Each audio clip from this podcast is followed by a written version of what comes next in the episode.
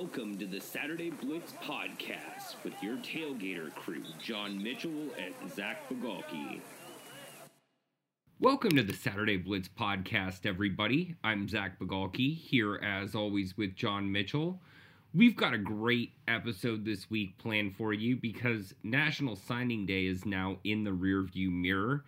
Officially, we now have uh, an idea of what the 2021 class will look like and who the winners and losers were from National Signing Day. So we'll be diving into that in the first segment. And uh, then in the second segment this week, we had uh, misfortune of timing last week. As those of you who listen regularly know, uh, we record on Monday nights usually. And Tuesday morning, we got news that EA Sports was launching the college football franchise once again. So we'll be talking about that a bit in the second segment, offering up our general thoughts about that.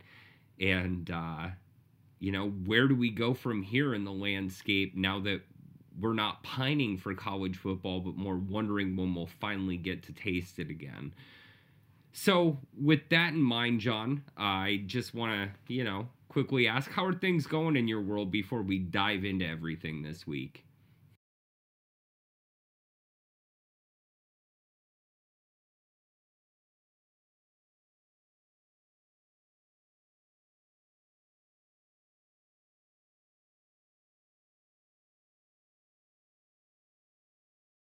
Yeah, it, you know, I, I think we do have a really great schedule in store here, and it, it's always a pleasure being here talking college football with you and being able to talk to everybody out there.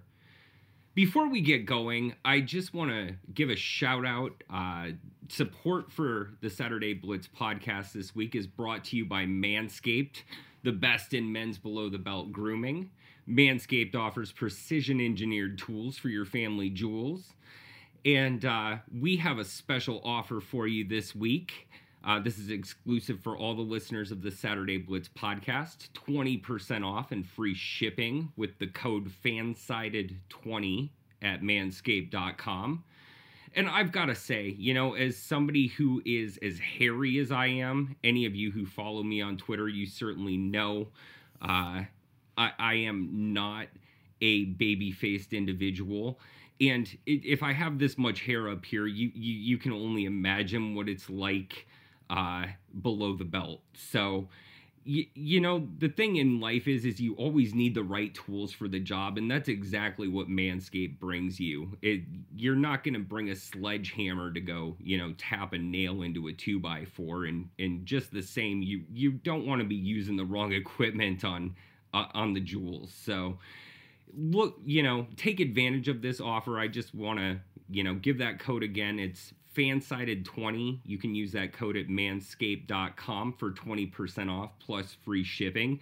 And I highly recommend it because you do want the right tools for the job and the the kit that they're bringing the lawnmower 3.0 it is the right tool for the job if it works for a guy like me it, it'll work for anybody I want to dive right into National Signing Day now, John, uh, because, well, first of all, it, it it seems like every year we look at these these rankings and you know you can almost look at them and pick out who's going to be the the champion or in the race for the championship the next few years down the line. Um, you know we've we've seen different you know ways of quantifying this but you know, you look at this list from 247sports.com, this year's composite rankings, and it's it's pretty much the usual suspects there in the top five that you see year after year.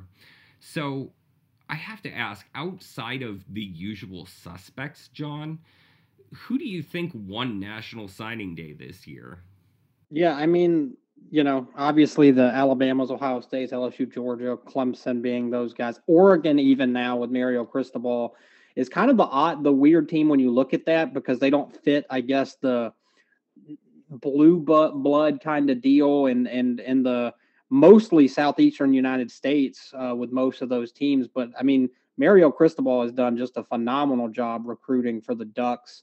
uh, since he's taken over there. So the talent level in Eugene is really uh, taking off. Uh, we saw a couple years ago when they signed Kayvon Thibodeaux and how dominant he's been um, since arriving in Eugene. I mean, coming into his junior season next year, the sky's the limit for that kid. He's probably going to be a top five pick in the draft after next season. Uh, it's going to be terrorizing quarterbacks all next year, hopefully in front of legitimate stands full of fans. That would be uh, preferable. They signed a great class. And also in the Pac 12, USC is your usual suspect, obviously, because it's, I mean, how hard is it to recruit kids to Los Angeles? But they really had you know, kind of a tumultuous last year with the uncertainty around Clay Helton uh, as head coach. He's back again, kind of unexpectedly. I, I know they kind of kicked some tires on Urban Meyer, much like Texas did before deciding to stick with Helton and them signing um, a top 10 class, finishing eighth in the 24 7 composites, is really big for Helton's future. That's uh, another really talented class he's brought in so I think those Pac 12 schools that are, you know, getting two Pac 12 schools in the top 10 of the recruiting rankings is huge, not just for USC and Oregon, but for the entire brand of the Pac 12. In recent years, it seems like they've really started to fall behind when it came to recruiting, even when, you know, Washington was a real power when Chris Petersen was there. And, you know, they still might be in the future with him gone. They were fringe top 25 classes. Petersen was just a master at developing talent and getting every bit of that, um, you know, talent that those kids had out of them uh, and onto the field. So the Pac 12 has really had a branding issue um, when it comes to recruiting. So getting both. Uh, obviously, Oregon's recruited really well, but getting USC back to that level of recruiting, I think, is huge, not just for those two programs, but for the Pac 12 as a whole, and really upping their national standing and giving those two teams the potential shot of not winning just a Pac-12 title and you know a Rose Bowl bid, but potentially elevating into the college football playoff. Those are two classes that are talented enough to help those schools end up in the college football playoff in the coming years. Yeah, you know, I I think you're right that the Pac-12 in you know getting those two teams into the top eight was a coup. It, it, it really was in terms of you know, just the narrative that's been written around the conference with, you know, the latest start of any Power Five conference during this COVID racked season, with the fact that Larry Scott's been been given the door. Uh, it, it's a conference in disarray, it, and you know the rearview mirror the last time that the, the the league played in the college football playoff is just kind of vanishing into the horizon. And this is exactly what they need is that shot in the arm of you know a new injection of talent. And getting this level of talent obviously Oregon didn't have a five star recruit this year um, but that's kind of because they got all hoovered up at the top, you know, to those top five teams, and that's that's something that's just generally going to happen, you know, for as long as those teams are on top. It, it does require, you know, those little little coups here and there, but you know, out of the 23 players Oregon landed, 19 of them were four star recruits, which puts them right in that conversation. Um, you know, and I think USC is well highlighting that. The fact is, what they were what 60th 64th last year in composite rankings they were bad in recruiting uh, so yeah turning turning the ship around there was huge for the trojans yeah, and those only 34 five star recruits in the 24 7 composites. Those top five teams, Alabama, Ohio State, LSU, Georgia, and Clemson, took 19 of those five stars. Yeah, exactly. And that's you know, that's a pretty standard thing. You usually see those, you know, recent champions or recent college football playoff semifinalists and finalists get the benefit of the doubt from recruits. That it, it it's kind of a self-perpetuating machine in a lot of ways. Another team I was really excited to see do well though, John, was Wisconsin.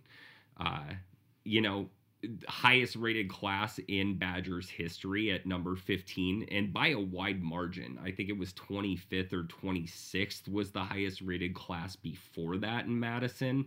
So to get a top 15 class and uh, you know landing Nolan Marucci, the five-star offensive lineman, um, obviously has a lot of people very mad here in State College where I'm at right now uh, because you know Pennsylvania born and bred figured you know he's right there in the target audience for for the Nittany Lions, but Wisconsin swooped in and, and pulled him out of Pennsylvania. So I think that was huge. And, uh, you know, this is the kind of thing that Wisconsin needs to do if they're going to take that next step. We've seen them in recent years be on the threshold of making the college football playoff, um, needing that last win in the Big Ten championship game to get in, but not being able to to cross that hurdle against Ohio State. And you know, one class obviously isn't going to do it alone, but I think you know, the fact that Paul Chryst has shown that he can land a top 15 class in Madison uh, bodes well for the future for the Badgers.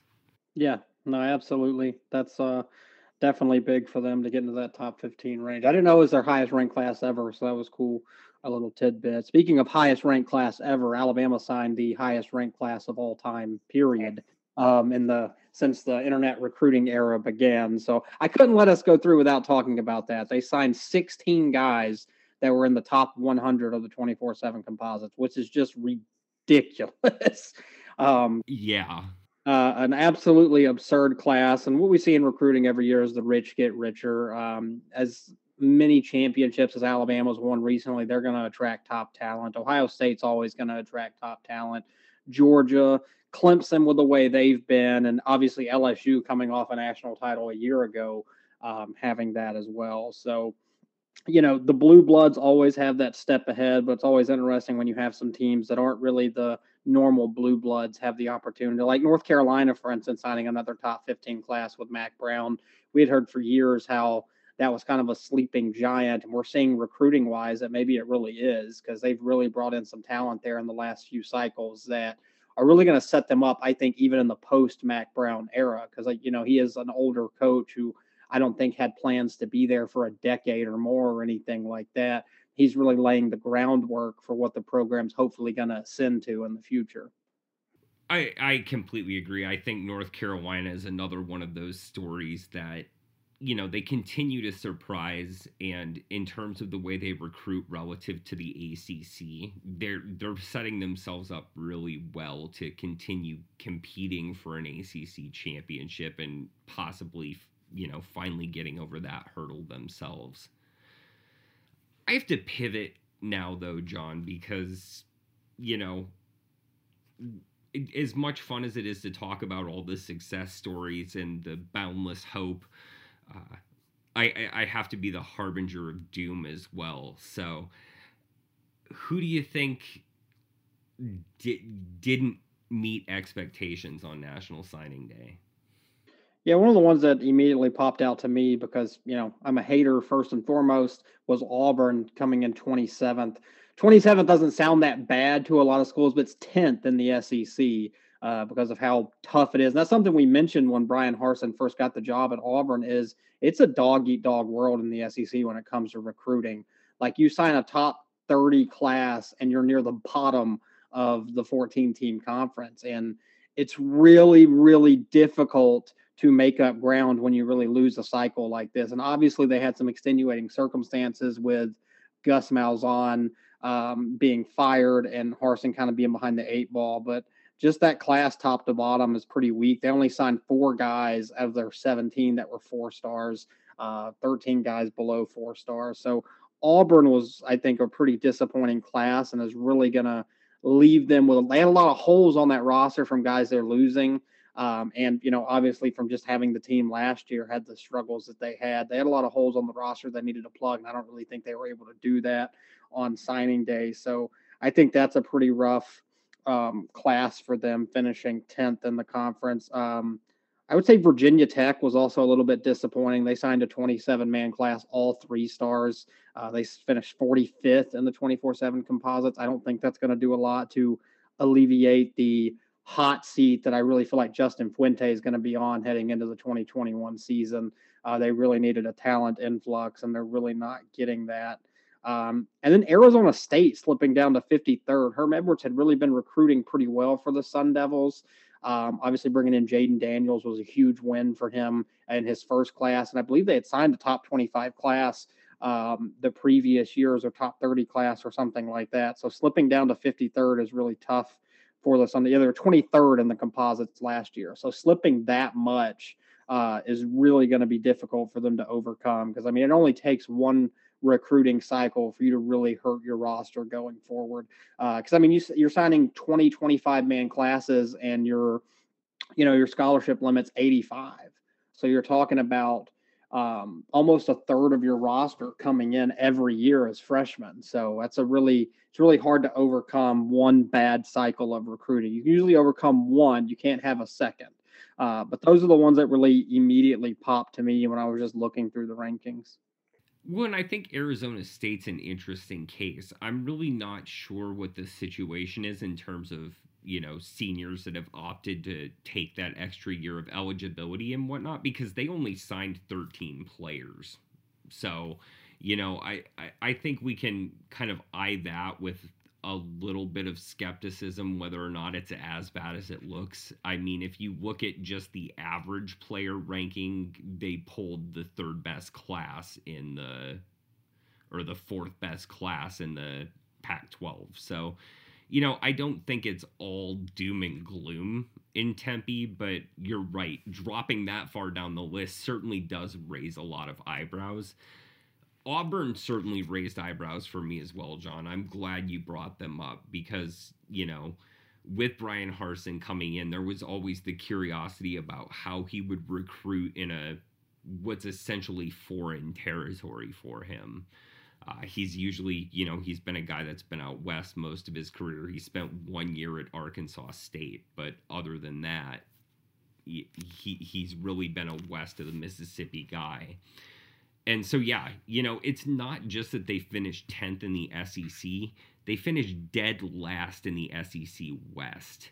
You know, they're behind Arkansas, they're behind Mississippi State, they're behind all these other teams that they're basically grappling with behind the Alabamas and LSU's and Texas A&M's, you know, w- when a team like Ole Miss is starting to look more ascendant, it, it's even worse when you're landing last in the, the in, in your division. So it, it's fascinating. You know, the SEC is always fascinating in that regard. They had four of the top eight teams or four of the top 10 teams in the recruiting uh, you know the the composite recruiting. So it, it, it it's always going to be a dogfight to get anybody in that league, and landing the 27th best class would have you. You know, number three in the Pac-12. It would have you number three in the Big 12. I'm, I, if I'm not mistaken. Uh, you know, a little bit further back in the ACC, but you're still a top five team in the ACC in that regard if that happens. Uh, because yeah, they're right. They would be right behind Florida State as the fifth best team in recruiting, or right behind Pittsburgh actually. So when you're recruiting worse than Pittsburgh as an SEC school, that's not a good thing. That's their worst recruiting class ranking wise since 2004, which was, you know, coming off a strong season, obviously, um, or right before a really huge season for Auburn, I guess. So, and then coming near the ultimately the recruiting class that got Tommy Tuberville fired uh, because he was gone after 2007 when that group would have been seniors. So that's what can happen with one bad class.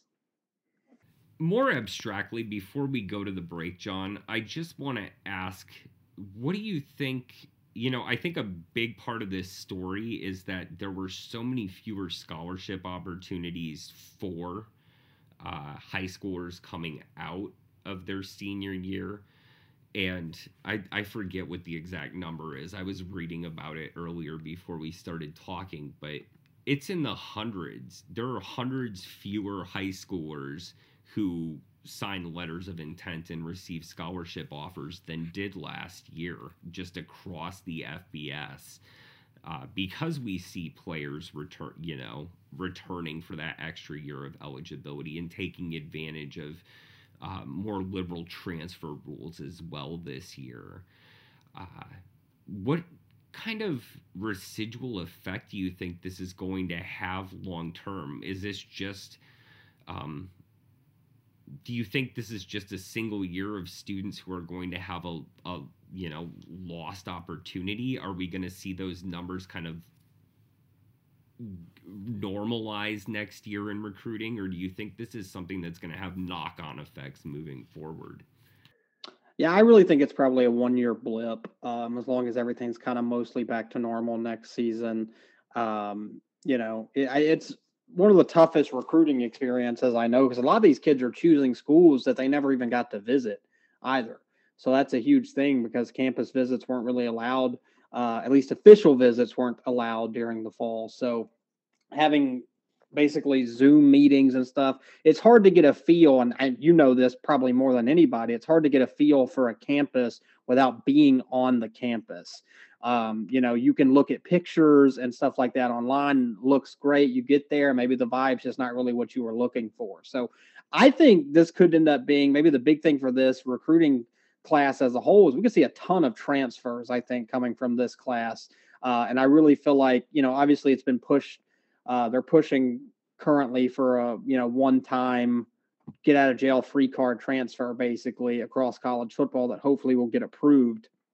Um, and it really should, especially for this class, because I, it wouldn't surprise me if a lot of players get to where they're going and just isn't what they really thought it was going to be. Um, there's still one of the top kids in the country's unsigned. JTT, I'll just say his nickname because I can't pronounce his last name and I'm not going to try. Um, he's held off past National Signing Day at this point and is hoping in the next few weeks or even a month to be able to potentially take official visits to Alabama and Ohio State in particular to be able to visit those schools. So it, has been a crazy recruiting cycle. It's it's incredible that um, so many kids still chose to go out of state. You would think that it might lend uh, this class more to people staying closer to home because they've been unable to get out and visit these places they wanted to go. But you know, recruiting's not a one year thing either. These coaches have been on these kids for three or four, even five years in some cases. They've brought them into satellite camps and camps on campus and stuff. So all these kids have seen campuses. They just haven't got the full recruiting experience of that they would have gotten their senior years. And you know, you hate to see that for them. And hopefully they all end up being happy where they are. But if not, they're able to transfer freely after the season if they'd like. Yeah, I think that's a really good point to keep in mind is that while we're seeing the impacts this year, uh, there are going to be well while it might not impact high schoolers coming out, it, it, it probably will impact for the next couple years to come in terms of that transfer market and what happens in the portal. So yeah, thank you for for keeping that in perspective as well. On that note, let's take a quick break. I think it's about the time to to stretch a little bit, uh, move those limbs, grab a cold one. We will be right back in just a moment to talk about EA Sports College Football. So stay tuned.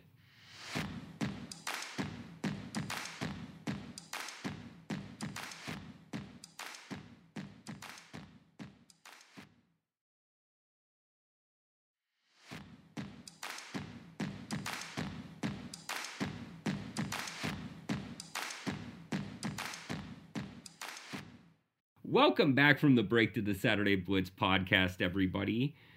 We just finished talking about National Signing Day, and now it's time to move on to EA Sports College Football. Oh my God, John, this is the game we have been waiting for basically since that last one came out for the uh, 2014 season it's been six, seven years of of ranting at one another on text messages and uh, social media direct messages and posts in public and ranting on this damn podcast and ranting on the Saturday Blitz website and the day has finally come. What were your first impressions when when you finally saw that news, John? Just euphoric to be honest just absolutely thrilled i'm not a huge gamer i never really have been but i've played i played the college football video game franchise for years. And I mean, it was a religious thing every single uh, time it would come out. I believe it was in July, usually when it would come to stores. I mean, I would be there day the first day trying to get a copy if I could. So I still play NCAA 13. Zach knows this. I'm still, uh, or NCAA 14, excuse me. I still play that game all the time. Like it's still my favorite video game. It's the only game I ever still play. Uh, and there's been a huge community of people who have kept that game alive year in and year out, updating rosters. There's even something now called College Football Revamped, where people have figured out how to put um, updates on a zip drive. Um, a lot smarter people than me when it comes to computers and uh, be able to change the layout of the game and even add in like the college football playoff to the game, which is insane. I haven't tried it myself, but I've seen screen grabs uh, and stuff like that uh, of it, and it looks really cool. It's kind of incredible that what people are able to do. It just kind of blows my mind. Those people speak different languages than me. I feel like when it comes to coding and that kind of stuff. So just really excited. Um, obviously, it's still a couple years away from being a reality. They're still hoping to get this name, image, likeness thing taken care of prior to that. Uh, I did think it was interesting that they didn't put NCAA on the announcement. They just said college football game is back because they might not have the direct licensing for the NCAA. I believe they did say they have over a hundred uh, universities licensed for the game already, uh, and hopefully eventually going to be able to get everybody. So just super excited. I hope the NIL stuff gets taken care of so they can, you know, give money to the players for their likeness like it should be, uh, and we don't get necessarily just generic players uh, from whoever. Although the funnest part of those NCAA games, as everybody knows, is dynasty mode anyway, being a coach and building a dynasty at whatever program you want to. And after three or four years, the players are all randomized anyway. So it doesn't super matter. But just from the standpoint of I want these kids to get paid something, I really hope that does work out and they're able to do that. Yeah, I agree with you. Uh, certainly was my first thought as well. My last NCAA football video game was the 07 version uh, for the PlayStation 2, and I kept that PlayStation 2 for years. Uh, and that game was so scratched up, and it still worked. And I, two or three moves ago, that PlayStation 2 got lost somewhere along the way, and it's been years of sadness ever since. Uh, not this past Christmas, but the one before. Uh, right before the pandemic, so I guess that was good in a way. Uh, my wife bought me a PlayStation 4 for Christmas, and you know, it was nice having video games back and being able to play things like FIFA and NHL franchise games, but not having the college football game was always it, it, it was sort of that gaping hole and uh, while i was really excited to get it um, you know, my my original wish was find an old PlayStation 2 and find that game and just let me play it again. Like I I don't need any more bells and whistles than they gave me with all like I think it was 119 FBS teams at the time or whatever it was. So um, obviously I'll be excited to have you know the updated setup and be able to have the college football playoff and you know if they if they give you the opportunity to expand the college football playoff, all the better. Uh, but yeah, I, I think in general, that was the reaction most everybody had was just that euphoria. But at the same time, you know, um, reality also comes down to earth. This obviously is not going to be released by this July. Um, that's video games just don't work that way that you know they're not going to have this coded in three four months especially because as you said they're working on the nil issues and seeing how many teams they can actually get in here. Do you have the ncaa's approval? Um, they you know as you mentioned they signed that agreement with the collegiate licensing company um, that manages you know uniforms and and trademarks and all of that for it, it's over a hundred schools so yeah they do have a large chunk of that body there but it is not a universal uh, marketing wing for for college football. So yeah, I there is still some negotiating that needs to happen there. Um, if they can get real players into the system, that would be all the better. At this point, we just want them to get it right. You know what I mean? I don't want them to rush the game. There's no need to rush. We've waited this long already. You know, if it takes another two years, if it's 2023 before we're able to log on and play NCAA again, that's fine with me. I just want the game to be right. I want them to take their time. I want to have every team possible. I'd love to have FCS schools. I know you would love to have that added in to be able to play uh, in the FCS playoffs and stuff like that. Maybe work your way up as a coach from that level uh, and whatnot would be a lot of fun as well. I definitely think expanded playoffs makes a ton of sense to be able to let users do that if they so choose. Um, so transfer portal would be a really cool addition as well to be able to see that because one of everyone's favorite feature, especially on uh, the later NCAA games, has been recruiting. So being able to add another element to recruiting just makes it all that much more fun for everybody. So yeah, I mean, I just want them to get it right. That's the big thing. I want the players to get paid. I want them to get the game right. I want it to be perfect. I want it to be better than the crappy Madden games that have come out in recent years. Uh, it was always better than every Madden game that came out every year. When I was growing up, we would get Madden and we would get NCAA every year. We'd play both.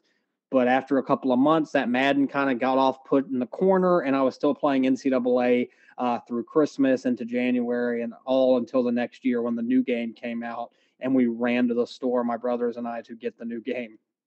Yeah, I I agree, and that's something I've definitely heard a lot on Twitter and you know in the numerous articles that have already been written about this is they really need to make sure that they're not just you know pulling the the body of Madden out and just kind of putting new window dressing on it that obviously, you know, that's been a big gripe for a lot of people. And I agree with you. It's something I, I wouldn't want to see them do either because I, I was in the same boat. I was in that sort of golden period where I, I would buy copies of each, uh, usually for PC until I had that PlayStation 2. That was something I only had fairly late into uh, my time buying video games annually. But you know, even then, you're absolutely right. There, there was something about the way that the the game just worked that it worked better, and I I definitely want them to get that right. You mentioned a couple of features, the transfer portal, um, and uh, I can't even remember what uh, what the other thing was that you mentioned, but but the big yes, FCS schools obviously. Um, but the big, you know, that that kind of led me to, you know, you might have already answered it, but I was curious if you could have like one feature um, that you could guarantee was in the game when they finally release it. What would that feature be? Man, that is a great question. Um, obviously, there's no point in saying college football playoff because that'll be without a doubt a feature that's in the new game.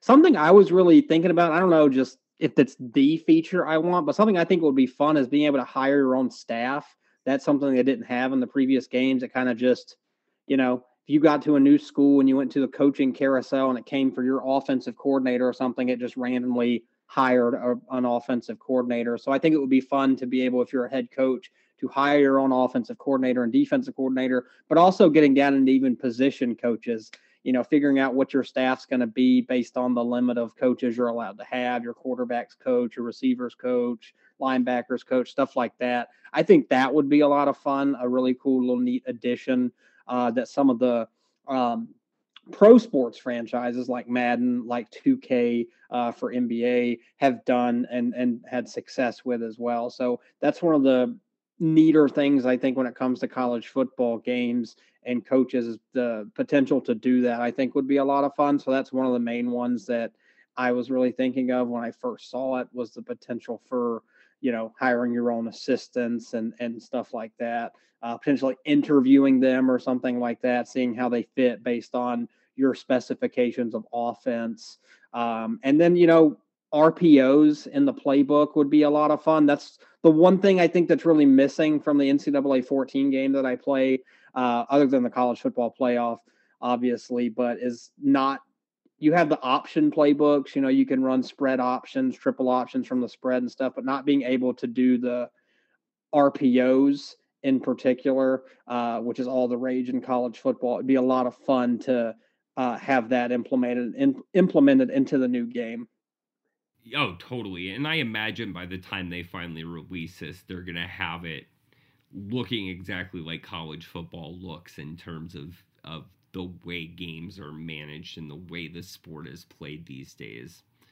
One that I was really thinking about, and it, it ties in with you mentioning putting FCS schools into the game, is and, and you also mentioned dynasty mode. I would love the opportunity to transition an FCS team up to the FBS and to you know kind of play the dynasty of working that team up you know become an fcs champion go through the transition process you know find a conference to take you on and then you know see if you can build that up into a dynasty that way. I think that would be absolutely amazing.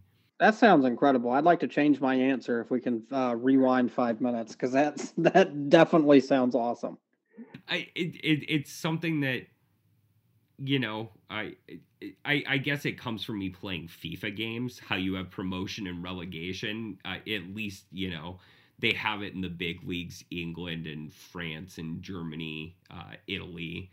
Um, Spain, obviously, but yeah, I there's like five or six leagues where you can sign up as a second or third division team and and actually work their way up to the Premier League or whatnot. And uh, as I've been playing that more over the past year, I, I, I was thinking if I could have an NCAA game back, I would love to be able to, you know, you know, take North Dakota State and finally get them up to the FBS level and, and see how they play, or, you know, for a, a sentimental idiot like me, try to do the same with Portland State.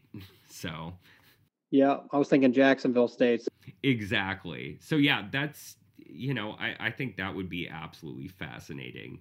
I think enhanced scheduling would be fun too, like being able to sign home and home deals uh, with certain schools and stuff like that, and um, being offered the opportunity, not just doing it, but being offered like uh, contracts to play in like the Chick Fil A kickoff or the Texas kickoff um, or what have you. Uh, those would be a lot of fun playing in maybe weird stadiums too. Like we had college football games played at Bristol Speedway, so having that stadium as an option for a game would be a lot of fun too to to go along with obviously the regular stadiums everywhere across the country. So stuff like that. There were some old college basketball video games that kind of had that scheduling opportunity where they would offer you the the chance to play like in the Maui Invitational for instance, instead of you just choosing to do it like you can on the current college football games, you can choose to just play at the Chick fil A kickoff if you want to against whoever you want to. But yeah. having them come up and be like, hey, we're offering you the chance to play in the Chick fil A kickoff against um, Georgia. Here you go. Do you accept or do you decline? Yeah. So stuff like that, I think, would be a nice little enhancement as well. I think that'd be spectacular. And if they could even work it out to have the option to, uh, do a little bit of BYU Coastal Carolina negotiating in season, all the better. College football, if we can have more of that going forward. Yeah.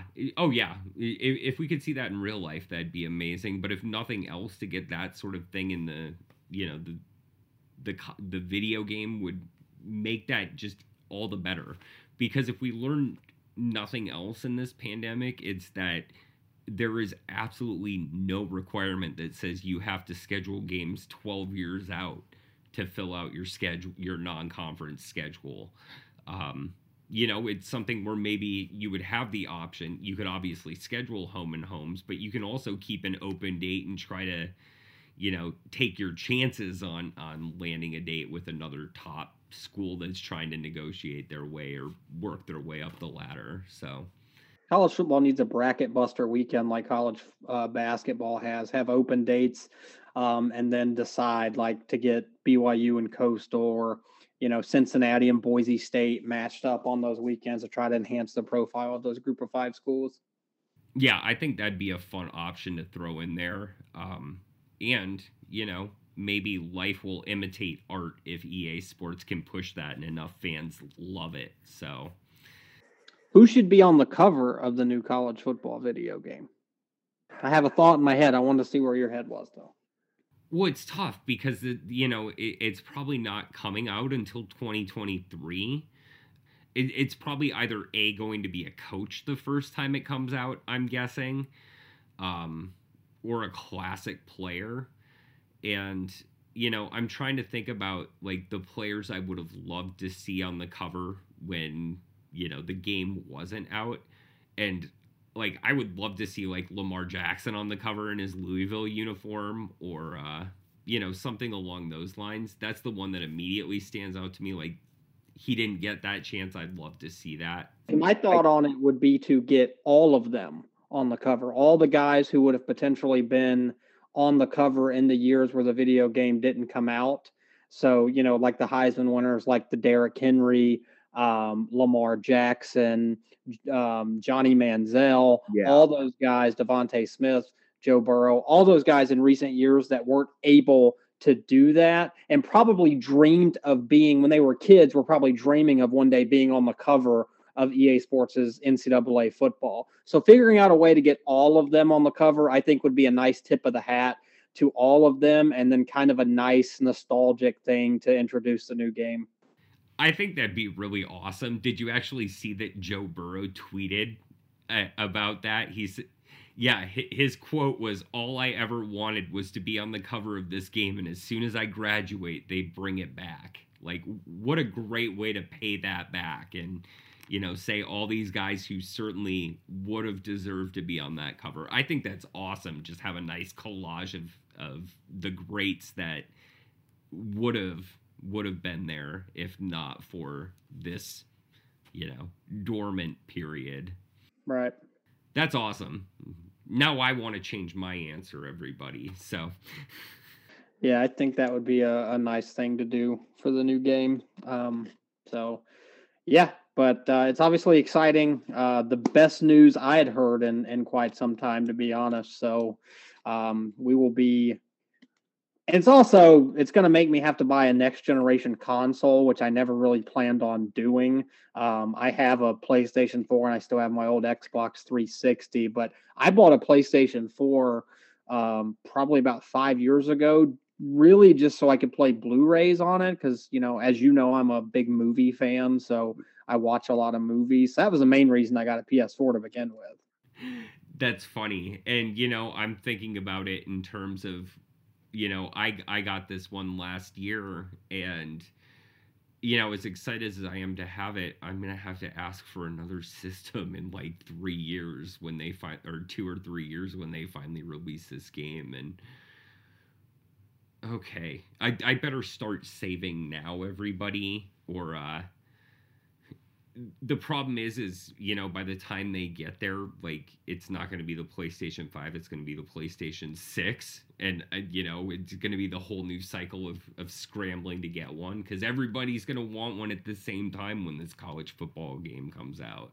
Yeah they're going to save the new college football game for the launch of newer consoles than what's just come out and it's going to be like a thousand dollars and we're going to get yelled at by our families for spending that kind of money but we will. And yeah i i think i might start setting up like a just like a fund right now. Like just set up a separate bank account and like just for all of my you know birthdays and holidays and any gifts you ever want to send me just throw 20 bucks into this fund throw 50 whatever you know you want to. Um because i'm gonna need to start saving up Yeah, make the conversation easier with your wife when it comes to spending that kind of dough on a video game. One, I was thinking about it too. If it comes out in 2023, you know, July 2023, um, if all goes well, that'll be right after I've defended my dissertation and finished my doctoral degree, which means I'll probably be at the poorest point I've been at in years because I won't even be on a graduate student stipend anymore. I will be um, a, a graduate with a degree trying to find a job. So, uh, yeah, I really better start saving now if I have any hopes of getting to play that first version when it comes out.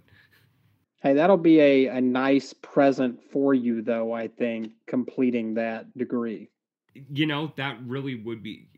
I, I think I can just ask for that for my graduation present. Everybody just pool your resources and, and let me spend just a whole week doing nothing but lounging around in my recliner playing this game when it finally releases in July.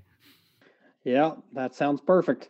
I'm going to cross my fingers for that to happen and start thinking about how I can negotiate that right now. Any final thoughts you want to throw out there, John, about the game, about National Signing Day, about basically anything? Uh, you know, not really. It's the post National Signing Day period is really a dead period where we really start feeling the off season, which is always kind of depressing. But we talked about a week ago that we were actually looking forward to this college football off season. Um, and as crazy as it sounds, we're only about what three weeks away at this point from the start of some spring practices. Uh, so we'll start having even more things to discuss uh, about real live football in the coming weeks and really just hoping everyone has a much better 2021 than we had a 2020 uh, and we get to I want to attend a college football game in 2021. That's on my list of things that I would really enjoy doing is being particularly in Bryant Denny Stadium at some point during the 2021 season and watch an Alabama football game. I know Zach, you want you'd love to attend a Penn State home game um, this coming fall, if at all possible, because there's nothing like being in a college football stadium. I've been to sporting events for all the major sports, and you cannot beat the environment on a college football Saturday. You really can't. And honestly, after moving to state college in August 2019, uh, you know, that first year I was here getting my bearings, I wasn't able to get to Beaver Stadium. My, you know, my whole mentality was, well, I have several more years here. Um, obviously I lost one to the coronavirus um, in terms of the opportunities. Um, yeah, my only times being in Beaver Stadium so far have been to get COVID tested. So, uh, you know, I'd like to actually go into that erector set of a hundred thousand seat stadium for something more than uh, sticking things up my nose. Uh, that would be that would be really nice um, to stick, you know, a, a, beer down my gullet rather than a swab up my nose. Uh, but you know, I, you're right. This certainly isn't behind us yet. The coronavirus uh, is not in the rearview mirror. COVID 19 is still a very real thing, even though we got to the other side of the football season and it all feels normal now. Uh, so wear your damn mask. Uh, don't be around a ton of people. There's no reason to have ridiculous parties. Um, for all of you who are in college, I understand it's tough right now not getting to have that experience. It was for everybody, you know, this this past year. Uh, you know, for all those fans of college football, whether you're Subway alumni or alumni or you're still an undergrad,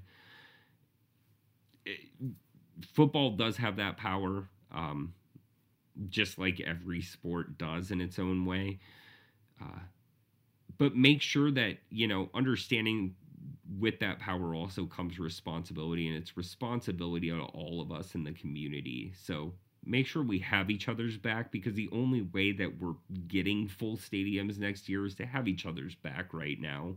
So you know, wear your mask. If the opportunity comes up for you to get vaccinated, take the shot in the arm. Uh, because a shot in the arm for you is a shot in the arm for all of us, just like this EA Sports college football game coming back will be as well. So, on that note, have a wonderful rest of your week. We'll be back with you next Wednesday for another episode of the Saturday Blitz podcast. It's been great talking to you.